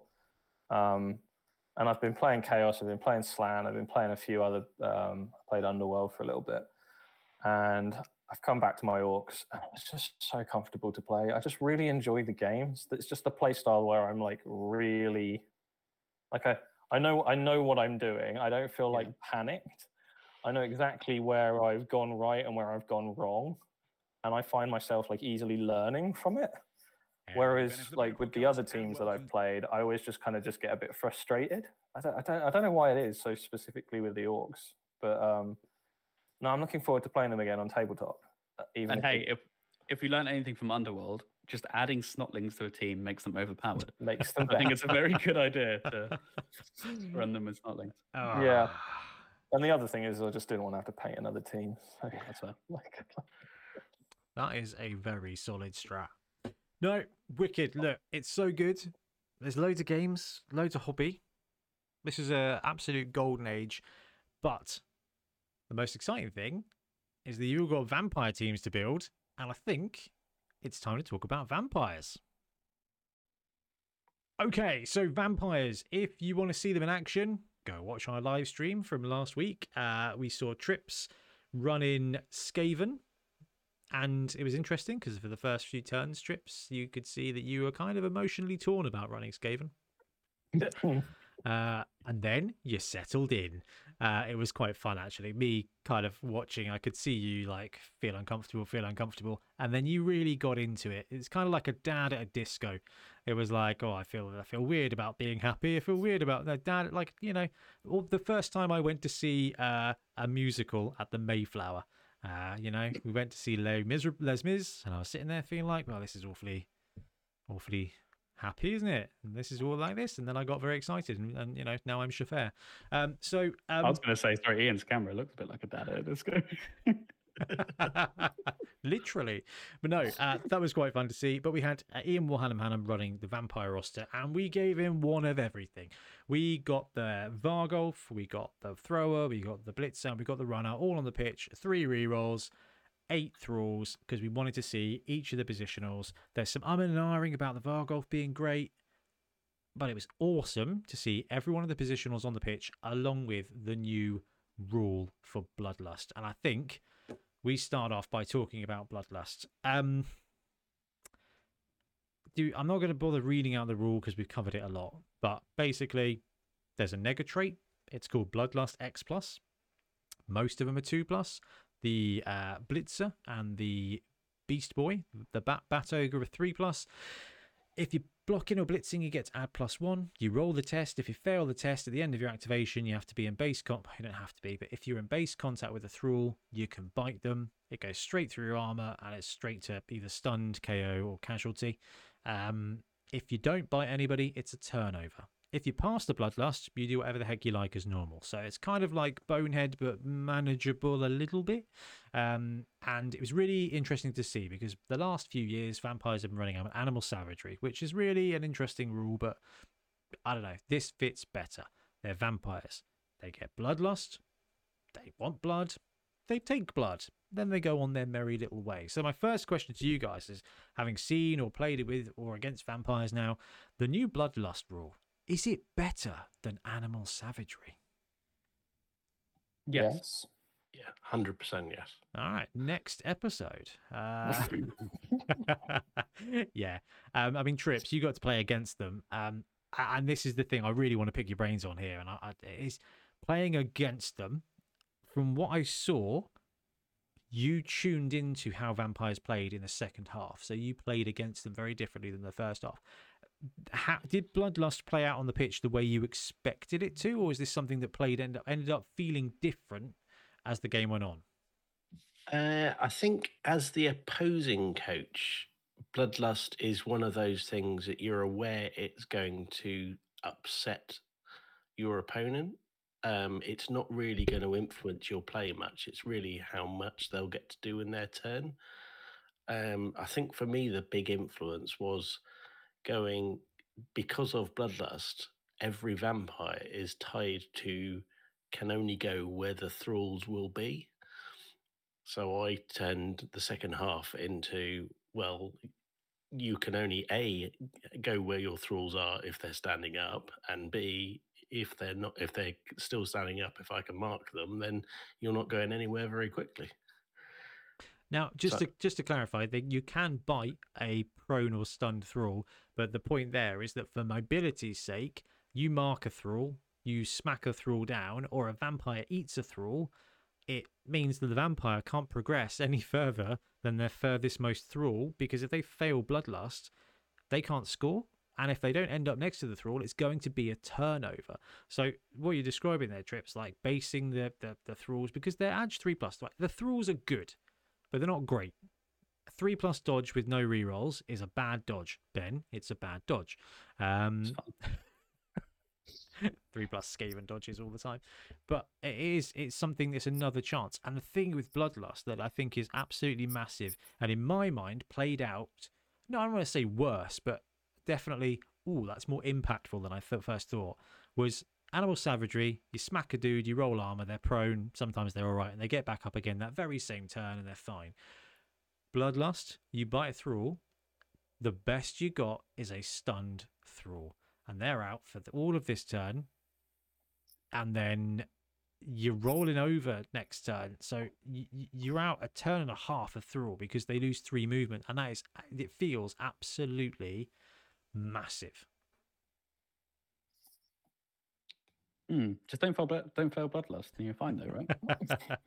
That's where I see that this. is- is- That is so it so much it. When you don't fail it, that you've got so much freedom with the vampires, um, and and also choosing when you don't mind failing it. So it is very valid to do the thing with you want to do with the vampire at the very end of the turn and go. "Oh, Oh. And for the majority of the team, it's no worse than an ogre's bonehead, right? It depends on whether you're running the blitzer or not. And it was it was interesting to see on the stream that Ian uh, Warhannam definitely tried to avoid, and you could you could see him kind of wincing when he had to move his three plus pieces. It was kind of like Mm. ah, I need to move It's the blitzer. fine. Just move him last. Well, no, no, no. But the point is, if you've got a vampire, if you've got a blitzer on the pitch and you need that blitzer to do something like pick up the ball or hand off the ball, Oh, right. it okay. is kind of like ah, okay, I have, Yeah, I'm, I'm think- going to lose a thrall when I activate. I think the guy. blitz is like a liability. Yeah, I, I like. I've I've said early on with like the Vargheist, I think he's insanely good because you, for one, it's plus one to animal savagery on moving anyway, and then you don't need someone next to you, so he doesn't need to be babysat. You're guaranteed to be able to move him every turn if you don't get stupid turnovers throughout the turn. You can just easily move him. Like you can just take the turnover at the end. Like he doesn't get stranded like other big guys can get, can get. And yeah, I just think he's he's phenomenal. And I, I don't see this. I mean, I didn't play the game, but I don't see this rule as being that hindering compared to some other No. um nega traits. And the fact it's three plus on a big guy as well, it's like a lot better. Hmm. So you're you're bang on. It's not it's not as hindering, and it definitely it feels so much. It feels so much different. This feels so much better designed. Like Yeah. bonehead, animal savage, or whatever. Ah, I just don't get to use this piece. With bloodlust, I think just like you said, Ben, you will always get to use your piece.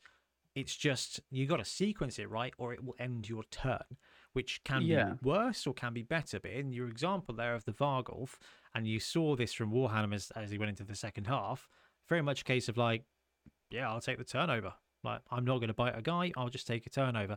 And I think that's probably the biggest lesson I came away from that video is sometimes you just, it's better to take the turnover. Like, you prioritize the stuff you need to do first, and you accept the fact that if your thrower loses his beans and bites a thrall, he's going to have to do that. That's fine. But then you take the blitz or the block with one of your angry boys. Actually, do that last if you don't need to punch a hole, and just take the turn turnover. Because I would much rather have a Vargolf standing next to a thrall who's also Yeah. standing, but my turn's over, than than than having ten players on the pitch for two turns.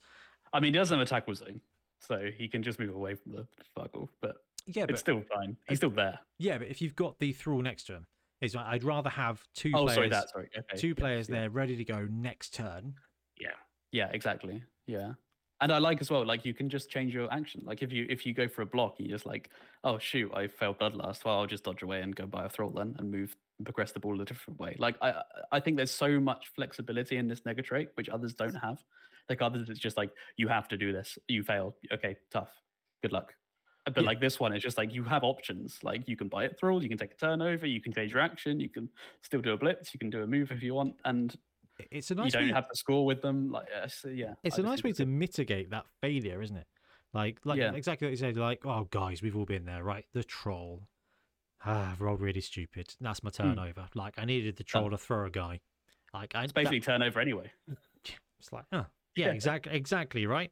Well, actually, with this, you get the options. Um, so it was really interesting to see that. Now, I think uh, we'll, we'll talk about the uh, the different positionals, and the one we're definitely going to start with is the thrower because I love the thrower, and in that game, he felt brilliant. He wasn't Griff. He's not fast enough to be game changing, but he will basically always have a good dodge. He will always have a good block, and he will always have a good throw. And that is just very good and also very annoying trips. I don't know.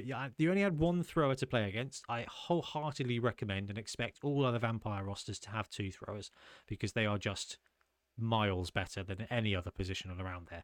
But when you were playing against the thrower, did, were you were you cognizant of the fact that he was just an annoying slow griff most of the time? Oh, absolutely. Because he he's when Ian was on on offense, when he has the ball, there is very little. It's just like Griff. Very little he can't do, and it all becomes about what he's going to do and how he, he does it. it. It became my sort of single goal to track him down with a rat ogre to try and try and get rid of him. And and I think if you've got two Yeah. vampire throwers, that is going to really give you lots of flexibility to what you do because you can you can grind the ball, you can pass the ball, you can hand it off and run around like a mad idiot. It's it's going to give you so much flexibility, and you just cannot pick him off either because he's got base strength four.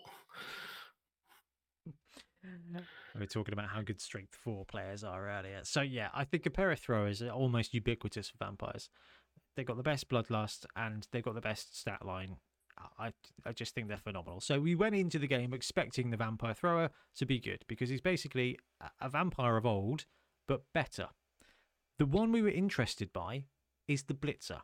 Now the only difference in these two players is that the blitzer doesn't have a good passing, he doesn't have pass, he has juggernaut instead, and Bloodlust 3 plus. And it was really interesting to see. I mean, guys, you know this. Like, a 2 plus pass is automatic.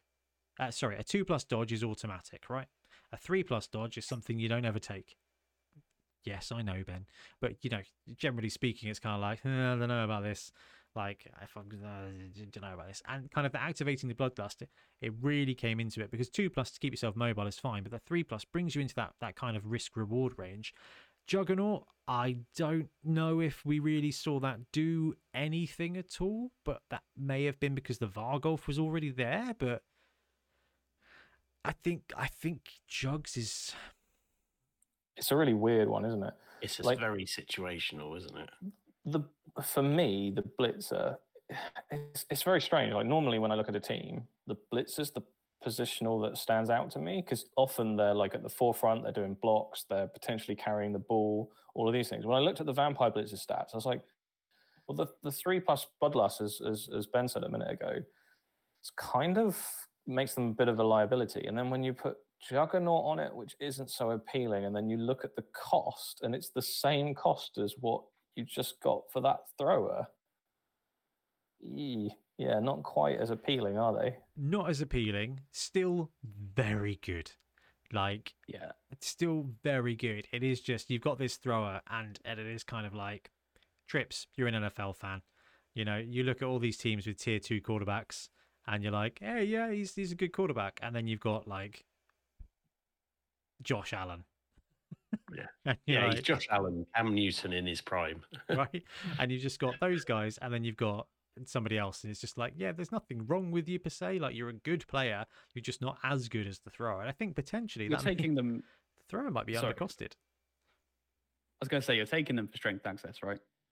Like Mm. that's when you'd need these. If you're having a roster, you're like, okay, I want some guard, I want some mighty blow, whatever. Like that's what you were taking these guys for. And even And I- like with like stick strip ball on them on tackle, and you got quite a decent sacker as well. So I do really like the idea of strip ball on this blitzer in concert with hypno gaze from any one of the um interesting any of the other vampires wandering up. Hypno gaze two plus the corner off vampire blitzer. He's got strip ball with jugs wanders in there two die block. You're looking for double skulls otherwise that ball is coming out. And that is where this guy shines. And that's where that that three plus becomes two plus anyway because you're blitzing and juggernaut becomes a benefit of a free skill. Now we've seen games workshop do this a lot recently. I mean you've got jugs on the Khorne dogs right trips? It's kind of like Yep. here's here's a free skill. It's not optimal but you've got it. And sometimes it's going to be great and it's down to you to kind of find a way to take that free skill and make it add value. Um and it's an interesting one. Uh, and this one you know the vampire blitzer core stat line cool jugs might do nothing but is there to be built upon. And i think i think there's a, a massive Mm. boon there. Ultimately it's an armor 9 strength 4 piece that generally speaking on a 2 plus is going to punch anyone you want. And if you fail that roll he's still going to punch you whoever you want. It's just going to be the end of the turn afterwards no matter what happens. And that's still pretty great. I mean any more thoughts on what we saw out of the vampire blitzer I think for me, the the Vampire Blitzer and the Vargheist, y- they're competing for a roster spot, particularly when you start, um, because they they do very similar things and they have the same issues. I concur wholeheartedly. So move on to the Vargheist. Um, ben, you were m- more right on the Vargeist than I was. I was concerned about the Bloodlust. I was concerned about it causing and forcing you to have turnovers. Oh dear. Oh, internet's going squiffy. Um, but he was, he was great. He was really great Yeah. especially when Ian started realizing that he could just take the turnover. And it, I mean, yeah, okay, sure, the guy boneheads, but I mean, that's fine. Trips, would- tell me your Yeah, I thoughts on the never Varg. run a vampire team without a Vargheist. Having seen him play like that, he is just good. And from the experience I've had of having a Bloodspawn as well, having a strength five, claws, and frenzy piece with armor 10, Mm. that's very forgiving. That's a lot of fun. And I- I think it's going to be really useful. You don't need him to skill up. A little bit of skilling up will be amazing. He he will absolutely change how your opponent plays. And he, for me, he really did. You've really got to be careful with where he is because you just know he can he can really make a mess of your team very quickly, and he doesn't need a lot of friends to do it because, as Ian started to do, you just use him at the end of your turn, and you go pale bloodlust. So be it. Yeah. anyway. It's nice to see the armor 10 plus because, like every other aggressive big guy's armor 9 plus, right? Like Mino, rat ogre, Yep. um, Yeti. Yeah, With it's all 9 plus. regen as well, Ben. Yeah, 10 plus with regen. Like he sticks around in league. Get one of these guys off the bat, and he's going to probably skill up pretty quick with claws and frenzy. So Mm. Yeah, I, I think Trips, you're right. I think the Varg is is amusingly, despite being a big guy, he's not a big guy. He's got loner four plus. That's the nega trait here. Otherwise, Bloodlust is the same as the rest of your team. So he's not really a big guy. He's just a strength five vampire. And the Vargheist, having essentially the same nega trait difficulty as the Juggernaut boy, he's just better. He's a little bit more expensive, but he's strength five and he comes with claws and frenzy. And quite frankly, if I'm going to go cage diving, where there is no cage because I've hypno gazed it off, I cannot think of anything I'd rather hit a ball carrier with than a frenzy strength five dude. Because I think that's going to be phenomenal. If you get a mid range team caging up, you wander up, you hypno gaze, you're going to set a corner on blitz with the Vargheist. Vargheist's in the middle of your defense. Five squares is, is not a lot of squares, sure, but you will be able to hit that ball carrier, and it's going to be a massive hit. Uh, so I Yeah. think I think you're right. I think the Varg is is yeah, I- I think the Varg is phenomenal. It's beautifully done. But the the most interesting piece, so the biggest surprise for me was the Varg being as good as it was. But the the, the biggest surprise was the vampire, the runner, and the vampire on the vampire team.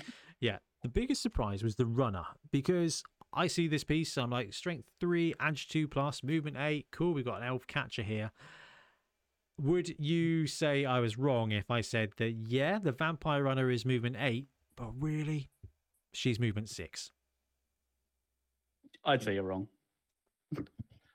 Uh, so I, I'd say there's a lot of the time when she's movement six because of the tying to your thralls, unless, and this is something you're definitely gonna you can see, you've got to play chess with your thralls and almost work on the basis that you have to send some down the pitch because when your vampires break a hole, you need them to be there because you can't have them moving at the same time.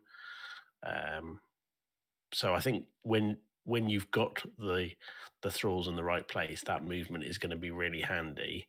When you're in a line, you're tied to the the movement six. How let's so in my mind, like, and this is purely from theory from not playing them, but like, I mean, could you not?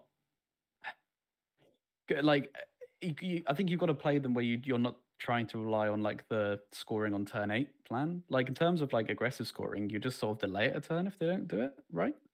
And like you still, it's a two plus. Like it's there's a lot of teams where you just need to roll a two plus to to do the thing you need to do.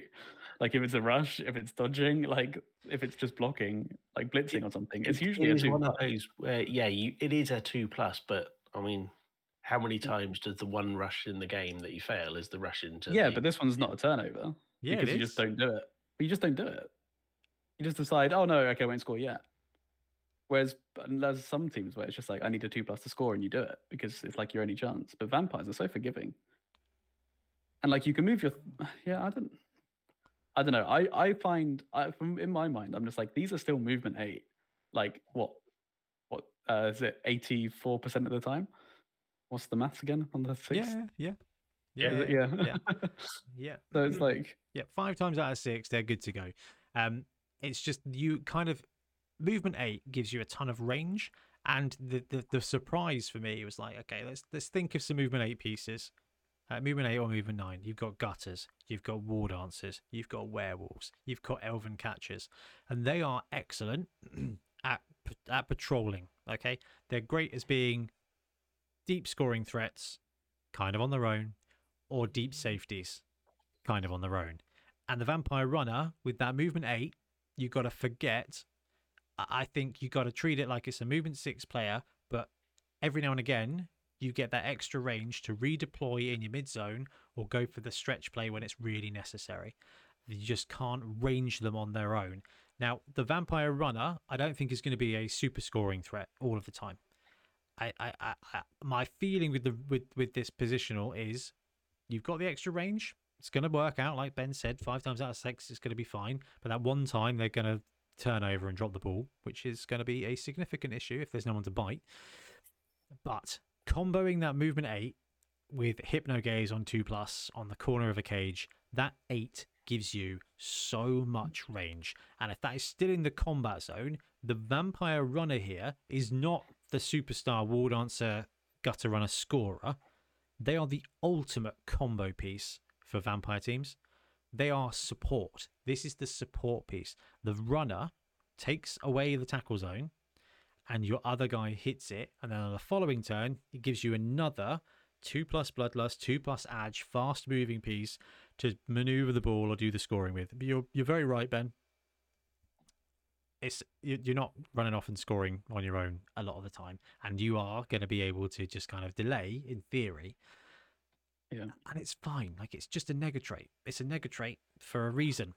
But um, Should we talk? Can we mention the the big thing the runner unlocks? And that's the one turn touchdown for vampires. Now it's significantly easier. oh my god, They have yeah. movement eight now. Well, they can do it. So like they have And movement edge eight, and they access. got a, yes, with edge access, with a frenzy piece that will always activate because your one turn touchdown is always going to put you next to a thrall when you blitz. So like your your big guy's getting five uh, strength five on his blitz to do the one turner twice, guaranteed. You can't you can't not do it. And then you have strength four pieces to follow that up with, and then you've got an, an ad a movement eight edge two plus with access to dodge. I, I think it's like insane. I think it's going to be so much easier for vampire teams to do this than a lot of other teams. I think they're going to be wicked in sevens. What the I runner? mean, Yeah, I mean, Yeah, like For sure. think about how well my frog catcher did. Didn't have eight movement. Didn't have the this. Um, Uh, yeah, strength two as well. yeah, it, it's basically I mean, Pogo one two plus one did better help. with with regen and hypno hypnogaze. Yeah, but if you've got a Varg with frenzy and claws, you just carve a path and let this guy run through for the one turn. You get a blitz, you go Oh, over the half line. Yeah. Oh, in Blitz, if- yeah, yeah. if you went Hi- over, high if you got a kick. blitz hmm. or a high kick or whatever, Yeah, yeah, yeah, yeah. and you're in the the mid, you've got quite a few opportunities actually. Yeah, to, to get a one turn I touchdown. mean, that's quite in niche seven. with the high kick. Yeah. Just get a high kick and you win. It's fine. if you if you will it, it will happen. manifesting it. Yeah, what's that time? Uh, three, one in one in twelve times. That's exactly what will happen. Um, I, well, no, I mean, if you t- think about tournament packages, like you're saying, like think about the skill access and think about the cost of that player for sevens.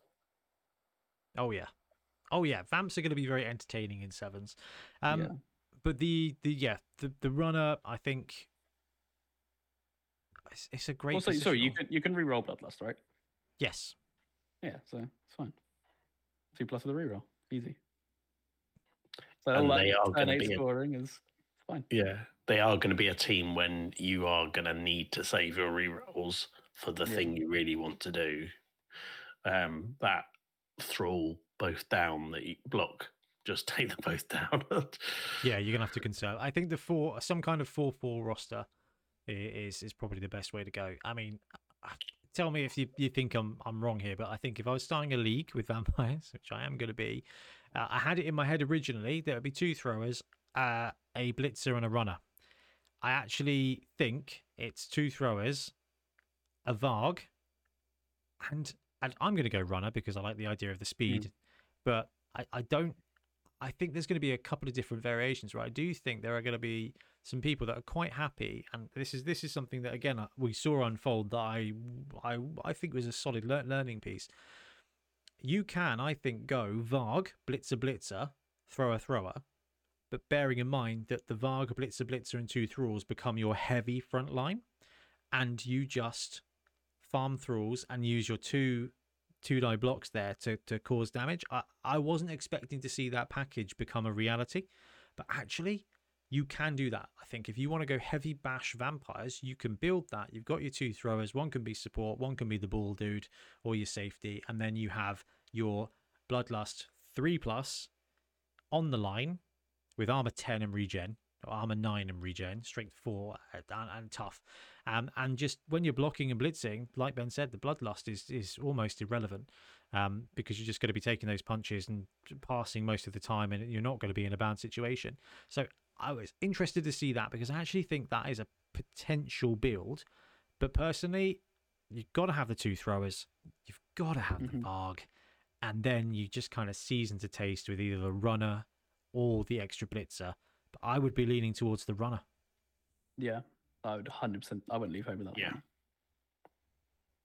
um, and, I, I, th- I think that bloodlust is going to hurt you at certain times, but generally speaking, it's pretty manageable. And I think five vampires, because of the you can, I think, I think you can have five vampires, and it will be fine as long as two of them are combat pieces that you are leaving in combat to kind of counterbalance that thing. I think if you go and run a runner, throw a throw a Varg, it your Varg's gonna it, that might be a bit of a struggle to keep everyone motivated all of the time. But if you are going to take a Varg and a and a and a Blitzer and have them be in fighting all of the time, then actually I think you're okay. Um, Yeah. So I'm thinking runner, thrower, thrower, Varg or league build. And the real question there is do you take the extra reroll and start with just just 11 players on the roster? And this was the other thing, Trips, because obviously you got to see it firsthand. Mm. The thralls, they're not particularly hardy, are they? No, they are. I mean, the, the they're the one time where I think the Games Workshop model for them is exactly as they are. They feel like bones with clothes on, and they play like bones with clothes on because they get smacked and they they are literally food for everyone. Um, Yeah, so they're going to go. I think you can you're going to see lots of quick games with vampires because they are going to remove players, but you are also going to remove their players as well. I, I don't know how many we ended up with at the end of the stream, but we we were I think we were playing sevens for most of the second half. no wonder I had such a good time watching it. Journeyman thralls are probably fine though, mm. right? Like you're probably not rolling many dice with them anyway. Like if they've got to escape, you can hypnogaze them free, right? You're never going to buy one. You, What, what's the problem with the journeyman thrall? die. What's Loner. the problem with the journeyman thrall? No. The problem with the journeyman thrall is not that he's loner, is that he's your 11th player. Which means you're going to be down to nine players at, at most by the end of the half. You, you, you don't get journeyman over 11. I think we're going to Yeah. see a, a lot of mercenary Uh, linemen taken as inducements. And I really think people should do that because we had 12 thralls, four vampires, and there is four or five thralls out by the end of the game. Because a wily opponent is going to aim for them as if they're skinks. Okay, that's probably the best way of doing it. You play against lizards, what do you want to do? You want to take out the skinks because the skinks are the crux of the team. Vampires, very similar. You're playing against vampires. The vampires are going to take care of one or two of the thralls out of the game. You take care of the other six, and it's just going to absolutely compound on it. Um, s- but as soon as a, a thrall is missing next game, if you start off at 12 players, you don't get anything. You you just start at 11. So I actually think that starting roster, uh, I think if you're playing a one on one match play game, the minimum of 12 players. But for league, I'm thinking I start with the four vamps, including the Varghulf, and I only take uh, seven thralls down to 11 with the knowledge that the first few games I'm only going to be running with 11 players. Like Ben said, they're going to be probably journeyman one or two at a time, and I'll have to take mercenary players to get myself built up. Because if you start with a 12 man roster and you get a miss next game, you, you've wasted your money. You don't get anything back for it. Um, it's, it's, it's a really interesting one. So it's it's it's it's similar to what we thought, but Bloodlust is a bit better, and Thralls are a Mm. little bit worse. I think stand goal achieved. I am very much sat down. This happened when we were playing. TI as well. Yeah. Uh, yeah. So, guys, initial reactions before we wrap up on the vampire team. Is it better or worse than you thought? Oh, better than I thought. I, I I think they've improved as a team to the previous vampire team for sure. Like previous vampire team was bottom tier two. This is, I think it's close to tier one. Um, and yeah, I just think it's a really mo- way more interesting team. Movement eight's great. Every team should have movement eight. Not dwarves. Yeah, where's my movement eight orc? Man, you have to you have great to win. build him. You can do that. Blitzer. Scrap a plus one movement, right? Plus one movement. Paint him red. Well, definitely. Um, because the interesting thing about vampires is that for the NAFC, they've been rated as tier one. Now, according to the rules, they're tier two. But the NAF guys have looked at the roster and said, no, this is every bit as good as Skaven. Let's put them in tier one. Now, I looked at that and I thought, that is optimistic. But I'm interested to see your mm-hmm. guys' takes on this. With the NAFC ruling. With an FC, by putting them in tier one, yeah. Bearing in I mind that think it's- Beachhead and Bonehead Bowl, they're tier two, where where they start. Now they've said they're going to revise it in January. They're going to revise the balancing in January. I think it's very sensible to put them in tier one because I think it's better that people get used to them with limited skills. So if people are going to take vampires in in in the tournament, they're going to say, okay, we're going to build it to the tier one package, and I think that's healthier to give them more on top of that than to make people used to a tier two package and then take stuff away. I so I think making them uh tier one is better because you're like practicing with a worse team. Does that make sense?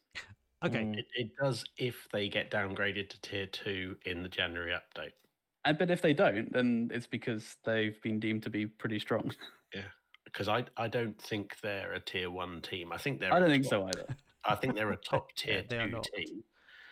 Um, and when it, yeah, it, it's one of the teams where the coach will make such a difference because Yeah. a good, Exactly. a really good coach and a coach who knows what he's doing will be a nightmare with vampires, particularly if they don't roll ones. But you can have a very bad day with vampires very quickly, and you could find yourself in the second half running out of players, rolling badly, and an opponent just running around you, and, and you'd be not having a lot of fun. Th- I there- exactly agree, and I think that's why like it's good to have to limit those really good coaches to tier one for now, because I think like again, it's it's better that like they gain stuff than lose stuff. I just think it's a Given- healthier. given that they are rechecking it in January, as long as they do actually recheck it in January, then I actually I understand where you're coming from. That actually, if Yeah. they're, if they're struggling, they get an extra skill, and it makes it more lucrative. I, I, I if that's the angle, then I think that's cool. Uh, my question would be, what are orcs rated at in the NAFC? I don't know tier one probably. If they're tier one, cool. Are cool. they? If orcs are tier two, They 'cause were obviously tier two in w- World they- Cup, weren't they, they? they are ti- well. I think World Cup had a couple of different tiers, didn't it? Uh, but Games Workshop have downgraded orcs to tier two, and let me tell you, I think I think orcs are. Uh, if I was going to play orcs versus vampires, I'd bet a reasonable amount on the orc They're tier one. Orcs are tier one. Okay, okay, cool. All right. Actually, given that they're going to do a balance check for vampires in January, starting them off with a smaller package as a tester trial is a good thing. Um, chucking think- chucking them in as tier one for the sake of tier one, I don't agree with. But if they're doing it because actually it's easier to add skills in the future, then I, I can see some logic in that. I don't think they're tier one. I don't think they're going to play out as tier one. I think exactly what you guys have said. There's going to be some teams. There's going to be some players that can play them really well, and there's going to be a whole load of pro skill taken um, that's going to enable that. Sorry, Milt. You know, I just I think they're a bit of an odd one. So like with with the orc comparison, like generally speaking, there's one set orc list, whereas there's quite a lot of variety in the vampire list potentially, and obviously that's gonna kind of throw it uh, like put put, put a bit of, bit of mix into it because we're not gonna know for a while what the best like I'm not sure we ever will because when it comes to it, it's going to depend on the skills package. Um, but but but also where you've got that variety, it might make a huge difference between having the Vargheist or having the Blitzers, depending on the other teams that are taken in the tournament. clause is pretty useful in a bash meta. And and so I think it'll be much harder to judge the vampire team in like a short period of time as a result of that. Whereas there are other other teams, Orcs are a great example of that, where there's pretty much just like a flat list that everyone will run with maybe a tiny variation, but there's not much deviation in it. Is it's, it's blitzers, big uns, and then whatever you like. on Milton loves the that. troll thrower combo. Um, Yeah, that's sorry, really good. Sorry, Drips. Well, was gonna, and even for the different levels of build, so for there's going to be different for a 1.05, a 1.1, a 1.15, and a 1.2. You've got you've got a variety of rosters at each of those levels, not just oh, if it's a 1.1, you take this. If it's 1.2, you can squeeze this in. Yeah.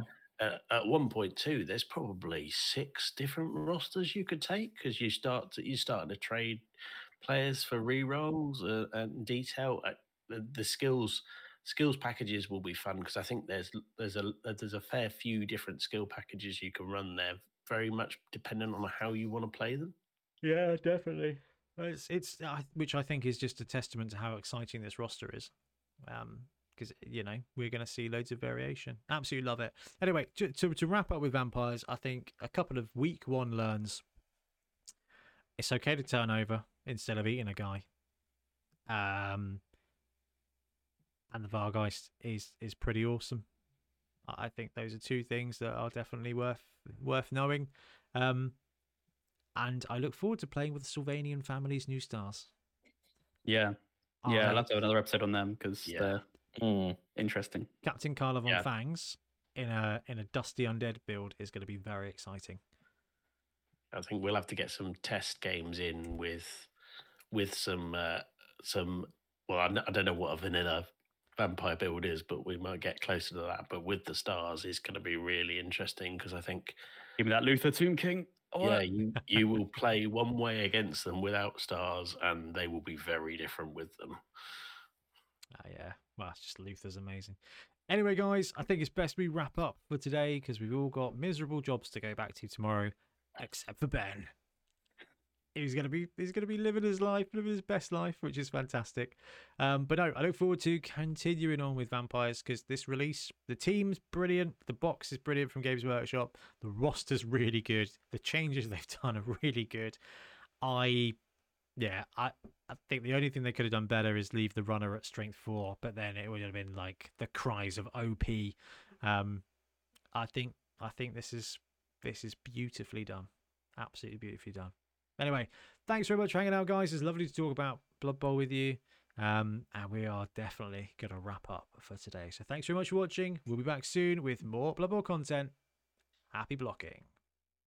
Thanks very much for watching. We really appreciate your support. If you want to support the channel even further, please like and subscribe. It really does help us out. Or come join us on YouTube members or in Patreon, where you can get exclusive access to some content, some loot, early access to basically everything we do, as well as regular competitions. Or you can pick up some Bonehead Podcast loot either on our website at boneheadpodcast.com. We've got the Dungeon Bowl things, we've got tokens and stuff like that, or on our Spreadshirt site as well. Everything you do just helps us make more content and hopefully do it of better quality. Anyway, thank you very much for watching. Happy blocking.